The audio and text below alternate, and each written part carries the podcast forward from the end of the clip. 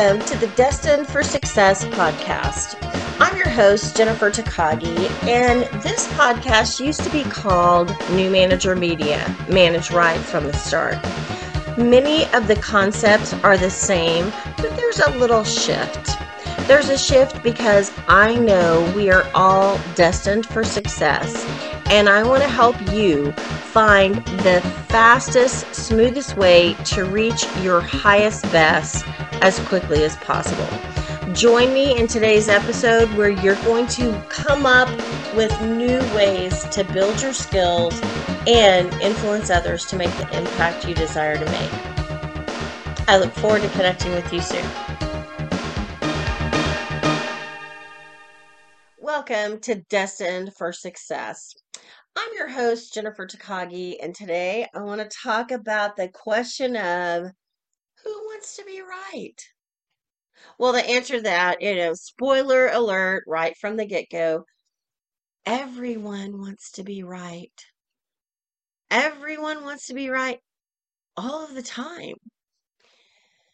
So long ago and far away, I was speaking with a counselor, and it was a very heated debate, very heated discussion. For those of you who don't know, I am married now, have been married for almost 30 years.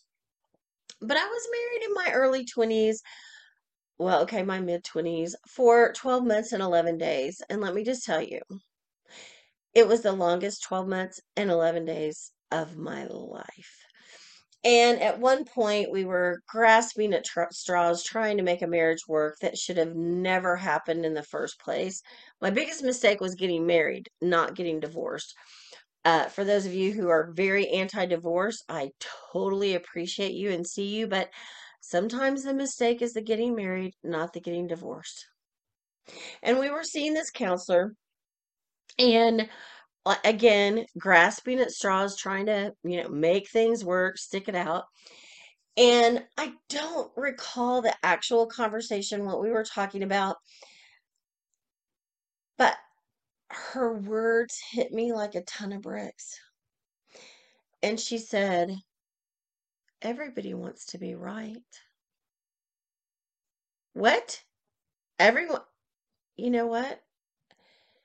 Everyone does want to be right. Like you're having a conversation with someone and they're trying to beat you over the head with a baseball bat because they want you to agree with them, see their point of view. If we can take one quick second to take a deep breath and consider the fact that they want to be right. Of course, we want to be right, but sometimes you have to be the bigger person. Everyone wants to be right. Everyone wants to be the best at what they do. Everyone wants to be the best. I wanted to be the best, and I'm pretty fortunate. I was pretty good at a lot of things, not everything, but a lot of things. The things that mattered to me, I was pretty good at. And I worked with a woman who had already been there, oh my gosh, at least 25 years when I got there. And I was trying to figure something out, and I always had to go to her for help, and she was always so kind and would always help me. And I was talking to my dad, and I said, I just want to be as smart as she is. Like, I don't know when it's going to happen, but at some point, I just want to be as smart as she is. Like, I want to know as much as she knows. And where we worked, we had, I kid you not, at least 30 handbooks. And each handbook was a minimum of two inches thick. Some of them more like four or five inches thick. And we had emails and we had memos. Uh, we had all kinds of guidance we had to follow at all times. And she kind of knew it all anything you would come up with work wise. She could tell you where it was, what it was. If she didn't know off the top of her head, bam, matter of seconds, she could lay her hands on it. She could get you the right information, what you needed to know. And I was coveting that, like flat out. I was coveting that. I wanted to be that smart. I wanted to be that good. I wanted to know all the things. And I'm telling my dad this I'm lamenting how I'm not as smart as she is. And I said, Dad, how long is it going to take? Like, when am I going to be as smart as she is and know all the things she knows? And he said, Jennifer, when she started in this department, we had like one program. She learned it inside and out. Then a new program came along and another and another. And before you know it, we had all these programs. You came in, oh, I don't know, a good 20 some odd years into it, and you had to learn all the programs. You had to learn them all. So if you stay long enough, if you study hard enough, you can know all the things that she knows. Well, let me just tell you, I felt so much better. Like it was okay that I wasn't as smart as she was. It was okay that I wasn't as as right all the time. And let's be clear, I do think she was smarter than me, but she wasn't like that much smarter than me. She just had that much more exposure, that many more years to know it. So when you're coming up against somebody and you're trying to be right and they're trying to be right, where's that going to get you? Where's it going to get you? When I came to terms with the fact that I was never going to know as much as she did simply because there weren't going to be enough years, I couldn't go back in time, everything was easier for me. All my interactions with her and other people because I was okay with the fact that I didn't know everything. I didn't know everything and I didn't know, need to know everything because there were people I could go to to get help. I wanted to be right. I wanted to know the information, but I learned it was more important to do what I did really well. And what I did well was get everybody on board to do the things and what she did really well was know all the facts and background. It made really, you know, a synergetic, perfect team for a lot of years. I was the supervisor, she was the senior specialist. We got the work done, we made it happen. Sometimes we want to be right at all cost. Have you ever wanted to be right so bad that you like would sacrifice everything to win that argument? Have that hard conversation and it was going to be your way or the highway? Yeah. Like at what cost? At what cost?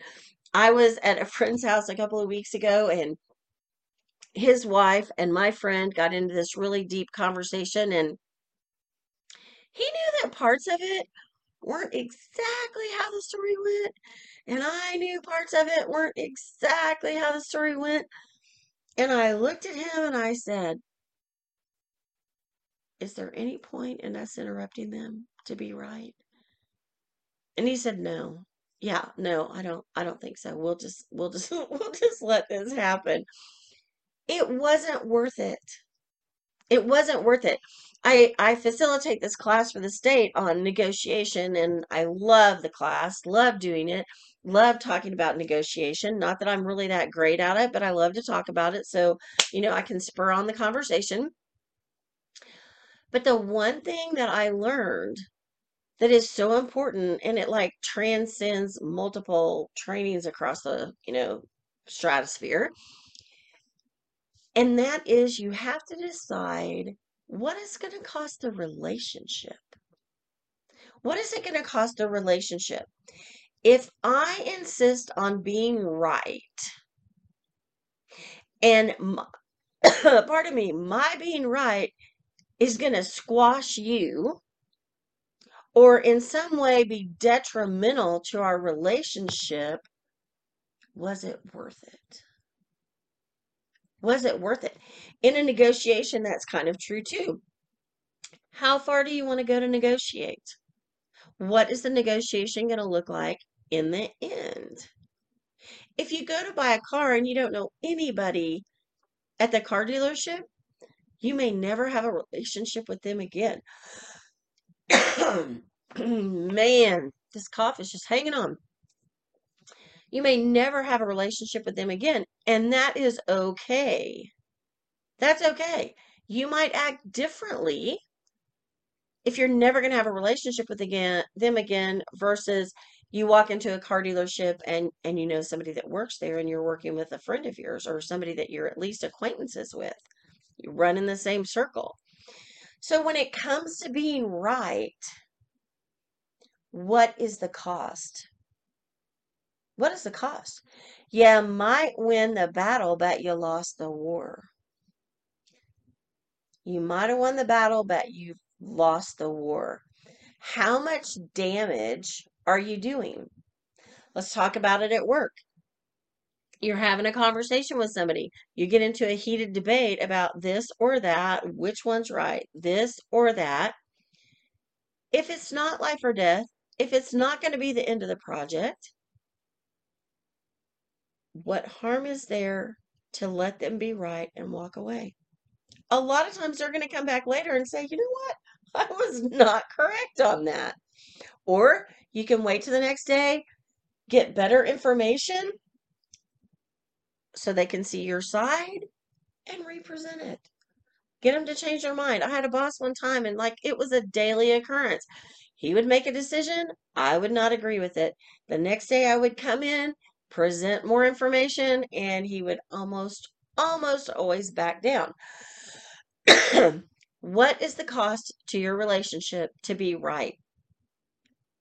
A lot of times in relationships, like in your with your um, significant other, you know, we can get so caught up on being right, and in the grand scheme of things, it doesn't even matter.